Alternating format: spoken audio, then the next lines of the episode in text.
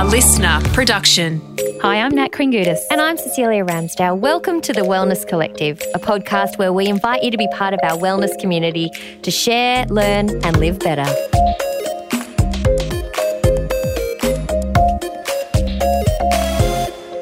So here we are with another episode of the Wellness Collective. And ordinarily, I would read to you a little bit of a summary of what we've talked about.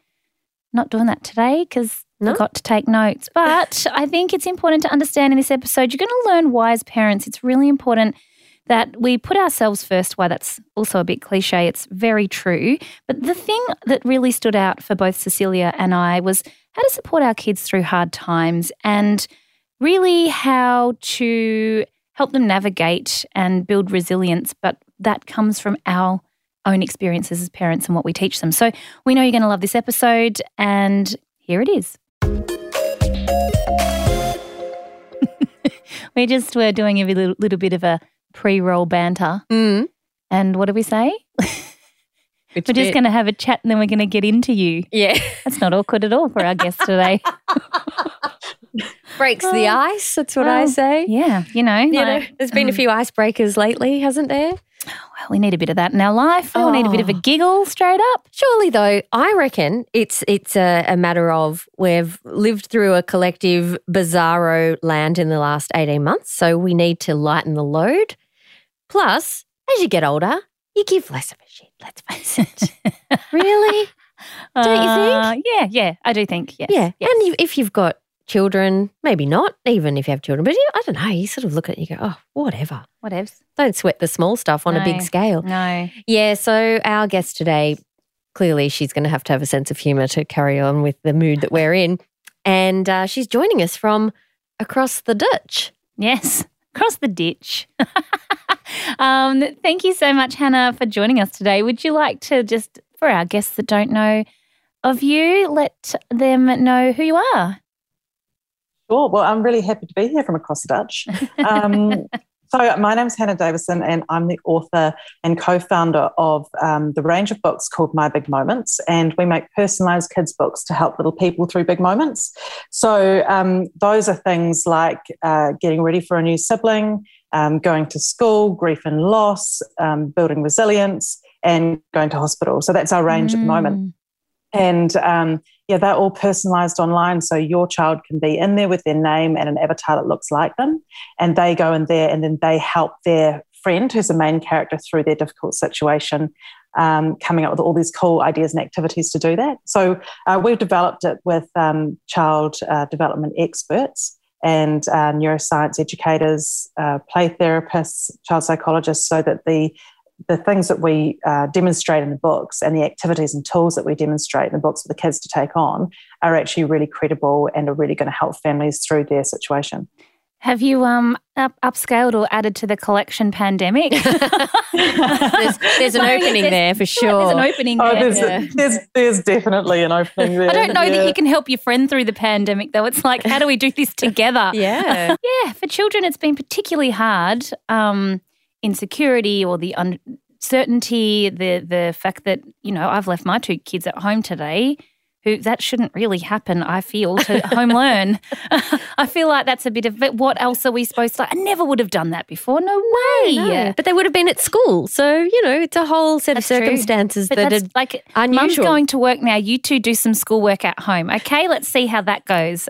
and we we just had a phone call Yeah. Geordie asking my son asking if he could come back to? Right. Well, I, oh, I did share that last week. That was pretty hilarious. But um, I just w- hung up the phone. Cecilia was privileged to that conversation of Geordie asking if 11 o'clock was too early to have lollies. And I'm like, get out of the pantry and go and do some schoolwork. so, you know, Yeah. we can laugh Yeah, about it, but it is heavy for kids. A lot, these Yeah. big, big moments that you talk about are scary. And that's why you've obviously created that. But what That's prompted right. that for you? Yeah, well, I mean, I, I guess just just to touch on the pandemic um, briefly before I um, go into how that all started. Um, I think for kids, you know, it can be this can be really good or really bad for kids because on the one hand, if you have a parent who is feeling um, confident and secure, and you know they're, they're keeping that ship steady, and then that child also has that person a lot more to themselves, that's actually a really positive experience because they've got access to a parent who is seemingly completely fine and um, feeling good about it and being positive about what's happened what's happening and being confident. Um, that that kid's absolutely fine. But for the child whose parent is feeling um, anxious stressed maybe down insecure um, other life stresses going on caused by the pandemic those children are going to be more at risk um, from trauma from this experience so, you know, it, it can be a really mixed bag for them. Um, and I think as parents, the best thing you can do is make sure you're really looking after your own well-being so that you are emotionally as stable as you can be um, managing your life as best as you can be creating predictability for those kids so that that child is picking up on what you're giving out mm. and you know it's hard because people are juggling you know working from home and, and all sorts of things um, but there is a potential there for this to be a really good resilience building experience for kids or it can be a destructive experience as well, or somewhere, so or a bit of a mixed bag. I think it's know? a day by day prospect, really, because yeah. if you look at the trauma of not being able to be at school with your friends, I mean, you're in New Zealand and you haven't had to experience it quite to the level of the rest of the world, so not you're very lucky. Degree, no. um, yeah. But even trying to factor in not being able to play basketball with your team when you had a game scheduled or um, you know just going to school just going to yeah. school and having that and routine kids, in your life a, it's a yes, really difficult yeah. thing fact, for them to process yeah in fact like for me, you know, I, we're in school holidays over here now, and I find that lack of routine throws me a bit. You know, I love having that routine. It keeps me on track. I know what's coming up. I know what we need to do, where we need to be. Everything's very predictable. And then without that routine, it does really throw you. And I think, you know, for younger kids, um, having that access to the parent and, and, maybe not being around school is not as big as, of a deal than it is for kids that are getting a little bit older, where that um, that social life becomes really, really integral to their well-being. Yeah. So mm. anyway, um, let me go wind back. I'll just the damn pandemic, it always takes over everything, doesn't it? Go on. Oh, I did something the other week. in your face. No, yeah. I did something the other week. I can't remember what it was or where we were. It was it was pre-lockdown. And I walked away, and there was not one conversation about COVID and the lockdown. And I was so excited. I was like, oh my goodness, we just managed without even thinking about it to have a normal like uh, I just I was very very happy. It was very 2019 oh, of you, wasn't great. it? so hmm. great. so tell us, Hannah, what was the event that made you look at this kind of work? Yeah, so um, it really started uh, back in 2016, and you know, so much has happened, but that time's gone very quickly, and I, I can't believe, you know, we're going to be coming up five years since this started. It's just shot past. Um, but I was actually in Sydney for a writing course, and I made a good amount of time with um, with my dear friend Flicker Williams, who's now my business partner, to go and have a girls' lunch. You know, we just factored that in. Um, and while we were out, we both like quite new mums at that point. We were talking about the real feeling of of being overwhelmed and feeling quite isolated um, in that experience of new parenthood. Uh, and also not really having that sense of our village around us or what we should do. There was a sense of, you know, this is the most important job that we've got. And I think we're kind of winging it, you know, is this, is this, can we do better than this? Um, and we'd come up with this idea during the course of the afternoon to, to do personalized books um, to help kids through milestones and events because we thought, look, that's the thing that we would find really helpful um, that would really reassure us as parents, especially if they're backed by research and um, you know and expert advice. So we thought, well, look, we can do this. I'm a writer. You've got graphic design, branding background. Well, she was really interested in the um, technical digital side of that, how we can personalize it um, for each child and and get it out. And I was really interested in the story. We still needed an illustrator, but we're like, this is just seems like such a good idea. I don't know why anyone hasn't done this. And then over the course of the years, as it became this beast of a thing that we were trying to create, we are like, yeah, it's such a simple idea. Um, um, so that's how we came up with it. That was the initial idea. But funnily enough, um, five or six weeks after that conversation that we'd had together, uh, I was affected by the Kaikoura earthquake in New Zealand, and the epicenter was 10 kilometres from our house. Wow. It was 7.8 magnitude. We were on the second story of an old wooden farmhouse and it was like being in a tiny dinghy in an incredibly rough sea. It was horrific, and so we um, we were out that night with the kids over our shoulders. They were my daughter was not quite two, my son was not quite four, and that was the last night we were in our house. We were out that night into the world, not even a pair of knickers on, you know, and um, having to deal with with a massive amount of damage and trauma from that experience. So that that experience really um, made me think. Actually, these books are more than just milestone books. Um, these are actually books that can genuinely help people turn what could be quite a traumatic experience into a resilience building experience and help people prepare for um, events they know that are coming, but also help people work with kids with events that are happening suddenly to them. So that's where it really changed because I was I was working with my kids as they were experiencing their trauma, you know, which came in the form of just trying to process the event that they'd been through, but also understanding what their bodies had done, the the the reaction that they went into when they went into shock.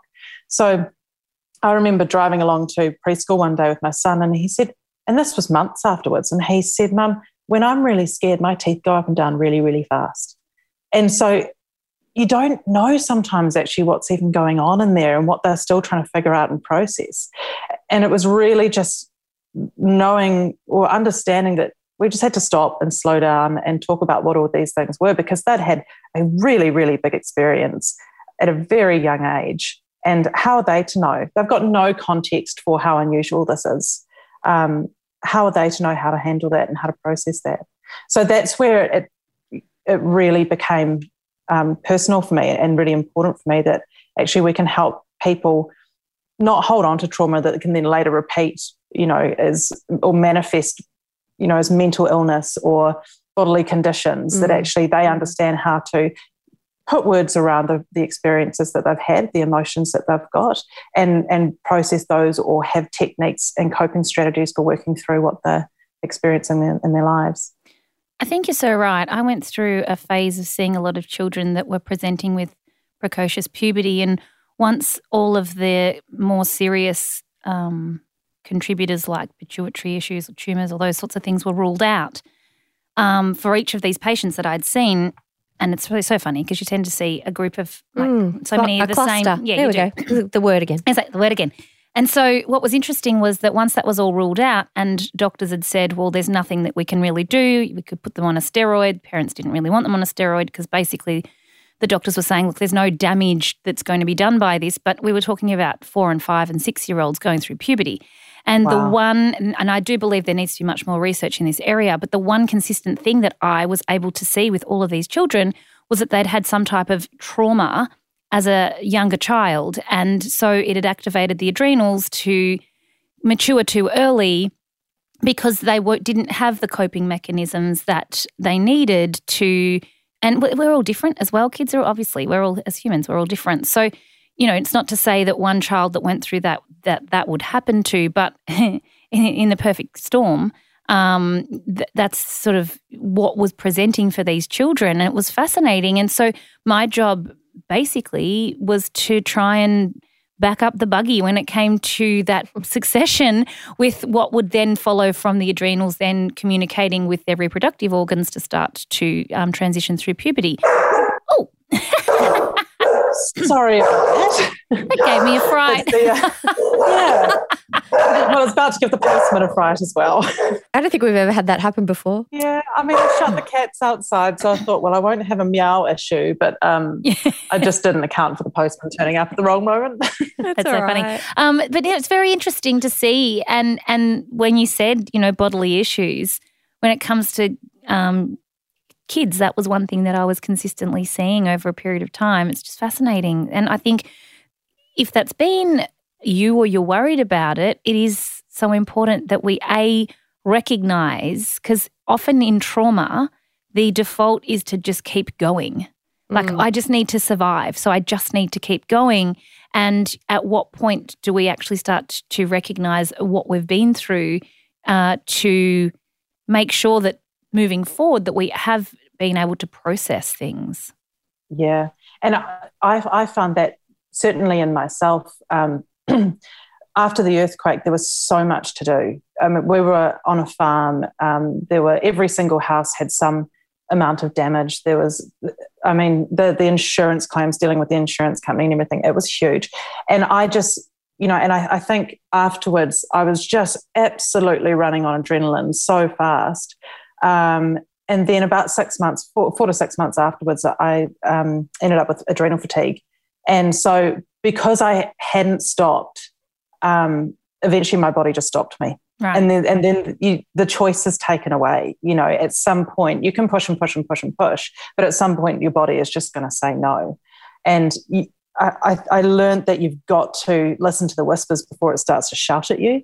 And so, like yeah, I, I just had to, I had to change the way that I was operating because the way that I had always operated in the past wasn't working for me anymore. And um, so that then it, it became a real focus on okay, well, you know, what am I putting into my body? How am I treating my body? How am I getting the rest that I need? You know, am I having too much caffeine, too much alcohol? Am I getting exercise? Can I do some meditation? Can I do some yoga? Can I, you know, what can I actually do to restore myself? Because I got to the point where I, I there wasn't any choice but to to attend to that, um, and then l- to go on to incorporate those practices in life and prioritize them instead of just go, go, go, go, go all the time. Because then, you know, then it becomes preventative. And then you've also got coping strategies that you can fall back on. And those are traits of resilience because resilience isn't just about, resilience has, has got nothing to do with being strong. Resilience is about um, finding a way to see the way forward and just taking little steps to get there because it's about having strategies and tools and things that you can do and people you can go to. Um, when you need to be resilient is not you don't feel strong at that point when you need to draw on your resilience. You actually feel broken. And so that's when if you go i know you know i've got a toolbox of these things. I know i can talk to this person. I know i can i've got yoga or meditation or you know a therapist or something i can do for my health i know i can do those things and it gives you a sense of agency and power in that situation instead of feeling helpless and powerless that you know, I feel broken inside and out and I don't know what to do about it. Mm.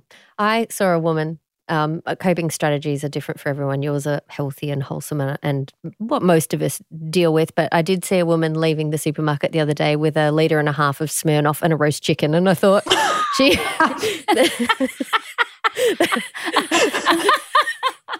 I'm just telling you the coping strategy I've got that I'm proud of. I love that combination. I was like, yeah, no, I, I can see I how that it. works. Yeah, I get it. Uh, no judgment whatsoever. In fact, I was just waiting for an invitation. Um,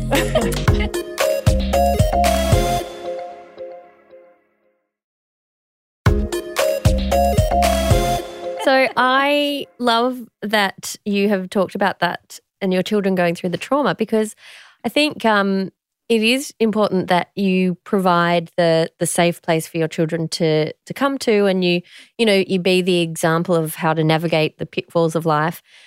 But i think given that for the most of the world has been navigating a pandemic for 18 months or however long it is there have definitely been moments and i'm sure there were with your the earthquake experience as well where you just you just have to let it all hang out and they see oh, yeah. you and they see yeah. you express that emotion and i actually think that's really healthy as well and i agree kids have a very good bs filter they can see it a mile off especially in their parents so if you're not authentic with them I mean, authentic yeah. is one of those words, isn't it? But if you're not truthful with them and you say, Yeah, I'm feeling, I'm just feeling really sad today, or, you know. I'm just really tired and I can't, I just need a moment, or whatever it is, you don't have to go into too much detail, but mm. you've got to give them the truth. That's right. And and I think um, well, I've got a real good pandemic story story for you now because um, my marriage actually broke up just before lockdown. So we we locked down. Uh, we were slightly ahead of the curve of you know of, of people breaking up during that time, and um, so we locked down together. Um, oh, fun. Let's break up. Yeah. Let's stay in the Let's same house. In the same house. so, and that's an incredibly emotionally charged, incredibly turbulent time.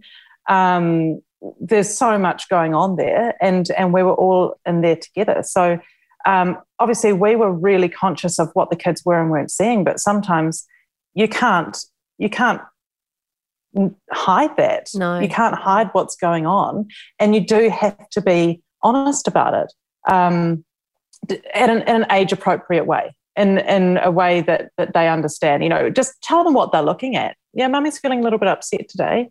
Um, I'm not feeling that great right now, but you know what I'm going to do? I'm, I think I'm going to go for a little walk and um, I might call mum, and, and I know those things will help me feel a wee bit better. So at least, you know, you can be honest with them and I think it's really good for them to see your humanity. Mm. Obviously, don't don't do like the ugly cry on the floor in front of them. Um, Yeah, and making sure that they know that they don't have to fix it because I Right. think No. that can be No. a really difficult yeah, thing for kids. that's right. Yeah, That's I, right. I do. And, think and and they need to see you be accountable for um, for your behaviour and for your emotions, and also take responsibility for the steps you're going to take to get back on track. Yeah, I do see this. My husband, I've shared this before, grew up in a family where they never argued in front of him. They never, like, so he just knew that it was always happy. And what's interesting with that is that it's taken him a long time to work out that that's not life. And when we first had our very first argument, he was like, oh, well, that's it then for us, is it? And I'm like, what? like, oh, you got the wrong person here. if you think that's how this is going to go. But what's really interesting is that that's that's he still shuts down with the conflict. He doesn't like it. He doesn't know what to do with it because as a child, he never had to have. There was never any gauge on it. It was just always fine. So I think that that's really important that Yeah. kids get to navigate that and and be able to um, recognize that it's that's not reality. Yeah, well, very similar to your husband. My parents, um, who are no longer together now, I never saw them argue.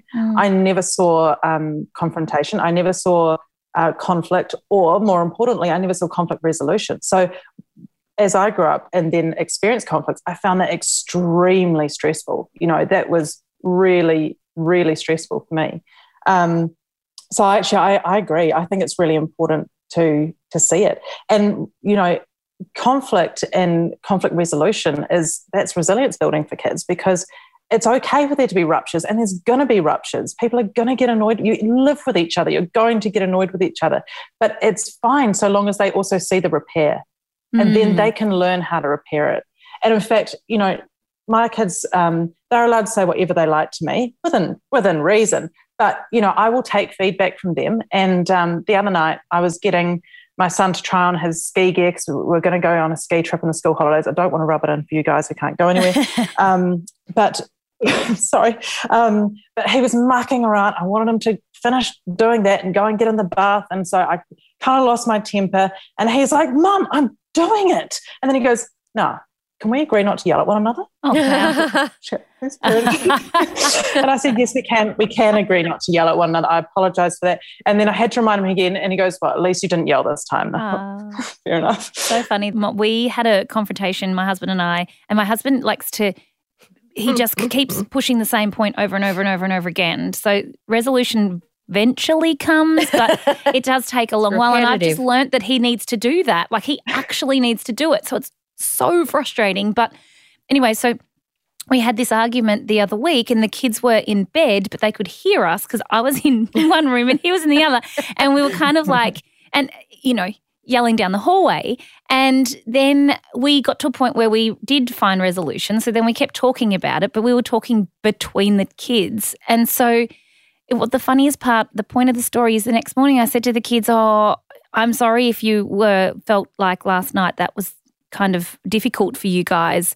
Um, obviously, and my daughter goes, Well, dad just said the same thing over and over and over again. and I said, Well, can you understand why I'm frustrated, right? And then I said, I, I yeah, right. And then I said, You can understand why I'm frustrated. I'm really sorry you had to hear all of that. I don't think that that was necessarily would have felt very nice. And they said, No, we pretty much just sat in our bedroom and laughed at both of you the entire time because it was actually hilarious. You kept talking about the same thing over and over again. And it was actually just really funny and frustrating. And obviously, we resolved it, but it was, just, it was so funny to hear that perspective of theirs that.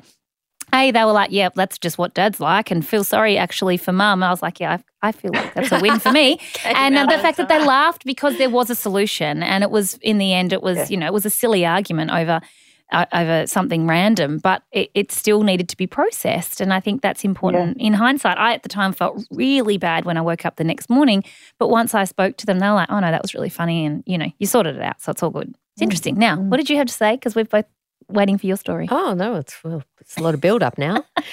I am an only child, and so and I grew up in a household where my parents never fought, and I never really got in trouble. I think I got grounded when I was sixteen for something a friend of mine did. So that's a whole other story.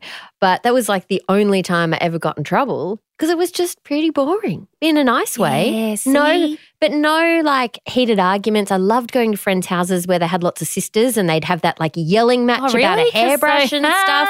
Sharon, where's my hairbrush? You know that kind of thing It's very interesting. because it never happened in my house. So when my kids fight, I have a g- girl and a boy, and they punch on, they have like a cage match Yes. happening in the trampoline, full fists and kicks and the whole bit. And I just dismay, and it really it makes me feel really sad and awful that they treat each other that That's way. normal though. This is what my daughter said to me the other day, Mum, you don't get it. You don't have siblings, so you just don't understand. Well, there you go. Like, all right, well then you take yourself to the hospital when your brother's kicked you in the head. Well, I think it's pretty normal for kids to fight. Mine fight too. But it's interesting that you say this because at the moment we're in lockdown, obviously, but the neighbour's child, they're full time um, workers, but working from home. And so we've been sharing schooling.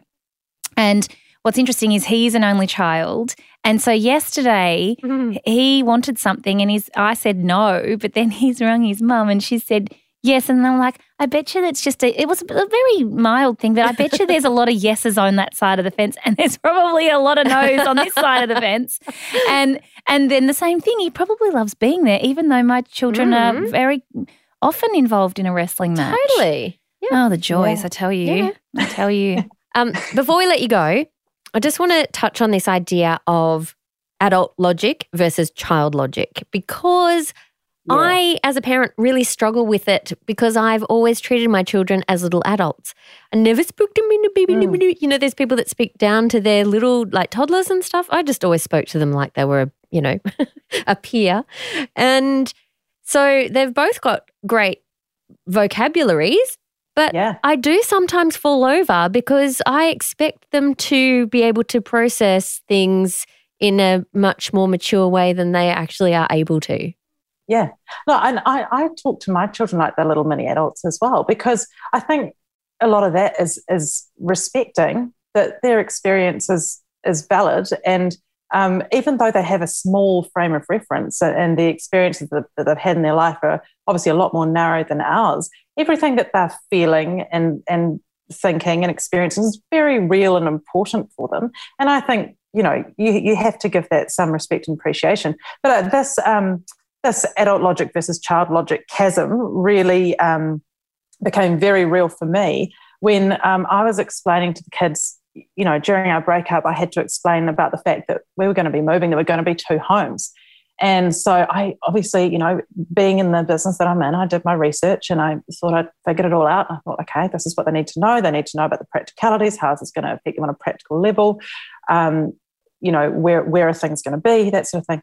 So I start I started to explain about, you know, you're going to have two homes. And then my daughter, who was five then, she just burst into hysterical tears. And I thought, oh my God, what have I done? You know, um, this was out of character for her as well. And um, we went on, and, and later, once I had moved, we were, the kids and I were sitting around the dinner table, and I said, Look, guys, you know, we've been through a lot of changes this past couple of years, haven't we? We've moved house because of the earthquake, and moved house to we're building a house, and now we've moved house again, and we live here. How, you know, how are you feeling about this?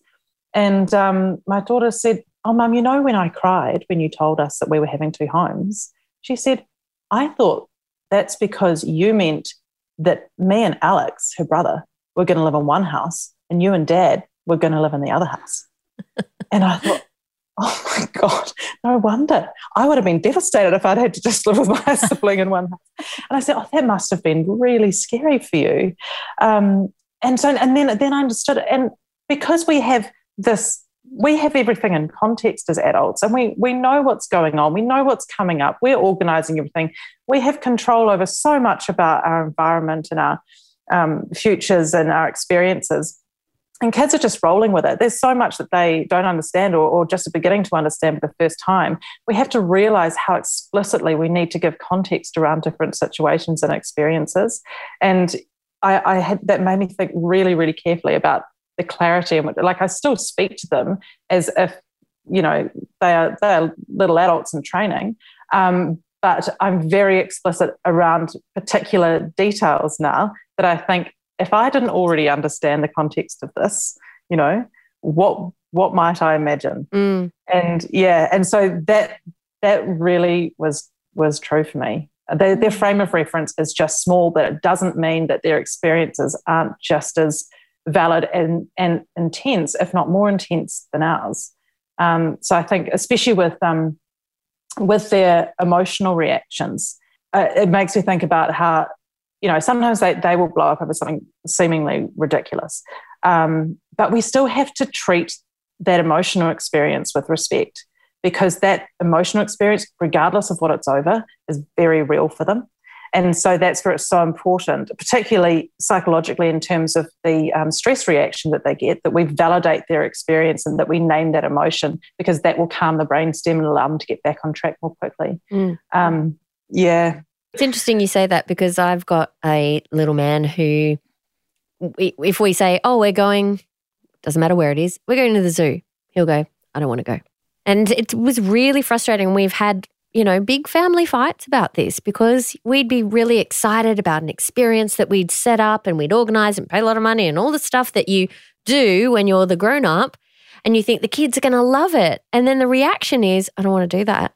So it's really insulting. You know, how dare you? I've gone to all this trouble. You know, it just reminds me when I was a kid, you know, and my parents would, I, I, I must have done something like that. And they have it on more than one occasion. And your parents turn around, they go, I bought you here to enjoy yourself, you know? yeah. But it no one's it, having a good time. No, no one's having a good time. But it took us a long time to realize that it was actually his anxiety about the unknown. Yeah. So once you sat down and you'd say, well, okay, so we're going to go at 10 o'clock and we're going to meet such and such and we're going to, you know, we'll take the car and explain the sort of process and what might happen, he'd be okay with it. Yeah. But that Yeah. unknown, or and also letting him have some agency. So if he'd say, "Well, can I have hot chips when we're there?" Okay, you can have hot chips. So then he's got a bit of control over what's happening. Yeah. But yeah, for such a long time, it was this like, "Oh, this is so frustrating because we're trying to give you a life full of experiences and joy." And you don't want it. like, Mm. Yeah. wha- why? Want it, kid? Want wanna it? save you do. my you money. do want it. Eat the have you chips don't what you want. Yeah. but I suppose you know that's that's Yeah. where um, the books are particularly helpful in that um, they're designed to create predictability and give kids a bit of agency in that situation and give them things that they know that they can do that they can be in control of in that situation. Mm. So you know when kids have predictability around something, they're going to go in feeling more confident, more secure. They're not going to be going in fight or flight, or if they are feeling anxious, they're going to be able to get over it much more quickly. And I suppose, you know, especially things like starting school, where that's an environment that, that we understand the concept uh, of school, but you say to a kid who has never been to a school and doesn't have an older sibling, are you excited about starting school? They don't know what school is Mm. you know, how do they know if they should be excited? They don't know what the environment is like, who is going to be there, who's going to look after them. And so, you know, these books help create predictability. They help open conversations with kids and their parents, and they help draw out what their specific anxieties actually are. So then you've got a chance to alleviate those and mitigate those before they're confronted with the situation that they're going to need to cope with. Awesome. So we've talked them up. Where are we going to Yeah. find the books? um, if, you, if people go to mybigmoments.com, um, they will find them there, and you can you can play around. You can um, create a full preview of every story with your child in it or yourself in it, because that's also fun. Um, choose your little picture, and you can read the full story th- through, so that people can decide if that's something that they think is going to work for them, that's going to gel with with them. Um, that's the place to go, mybigmoments.com, and we also um, have a really active profile on Instagram where a lot of people join us there because we do a, a lot of like infographic um, posts and posts that just help with different scenarios, sort of more niche scenarios with parenting, um, being a parent, helping kids through different things. So that's Amazing. also uh, where we release lots and lots of resources for people. awesome. Love it. Love Yeah. that too, because it's not preachy. Like I'm actually reading a couple of um, parenting books as a like as a narrator at the moment, and they're they're great. But I was like, it's really hard when you feel as the parent you're being given all these tools and advice, And then you think, oh God, what if I don't implement them properly? Mm. But if it's a book that the kid can read themselves and then take the story, then Mhm. it's great. You can Mm. take the step out of it for Love the it. parent. I suppose I should also say that that aimed for kids that have aged about two to seven, two to eight. My son's eight; he still enjoys reading them because he's in them. Um, and um, a darling little narcissist, but it does work in our favour sometimes. Um, so yeah, so he he will read them to his sister, or he'll read them to himself, or we'll read them together, and that it all works. Yeah. Awesome. Love it. Yeah. Oh, there you go. There you Love a good go. resource. Hmm. Yeah. Excellent. It's all about the tools. Yes, especially when it comes to kids are tricky. You know. Oh. I was actually thinking if, you know, when when you were pregnant and someone said to you, Hey, guess what? There's going to be a period of time where you're going to have to live through a pandemic. It's kind of like the plague. It'll be fine. You're going to parent through that. You'd be like, Oh, maybe I don't want to do this. Maybe I don't want to have children. Change my I'm mind. good, actually. I'm good. Oh, that well, sounds like a lot of work. Yeah, yeah. Are there rats involved? No, Yeah. no, no rats. anyway, Hannah, so great to meet you. Thank Enjoy. you so much. Thanks for joining us across the ditch, and uh, hope the post postman brought you something good that you've ordered online. Yes, he did. You know, Cecilia, every now and again, what happens?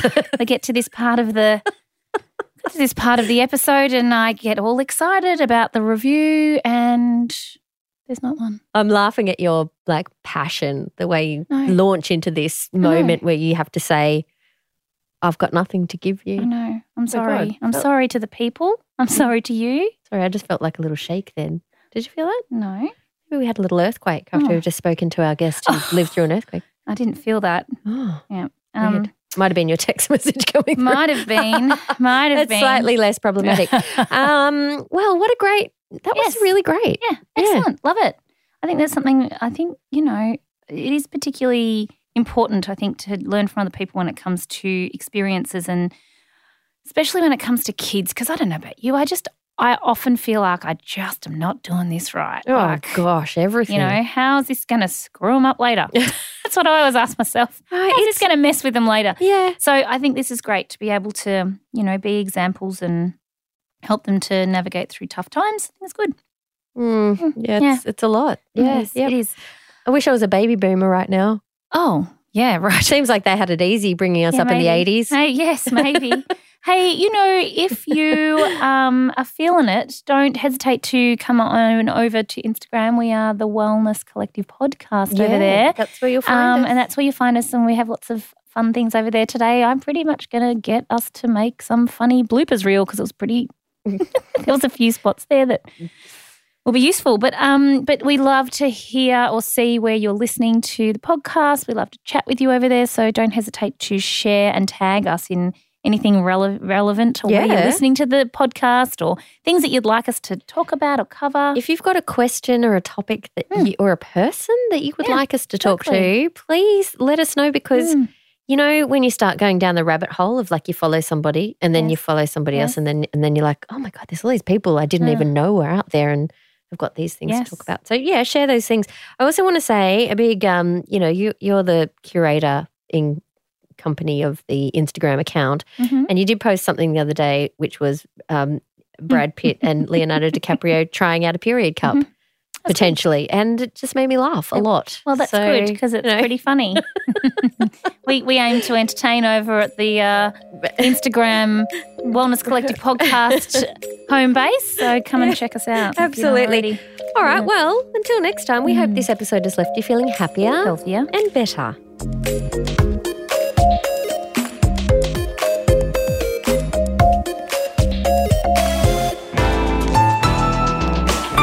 Listener.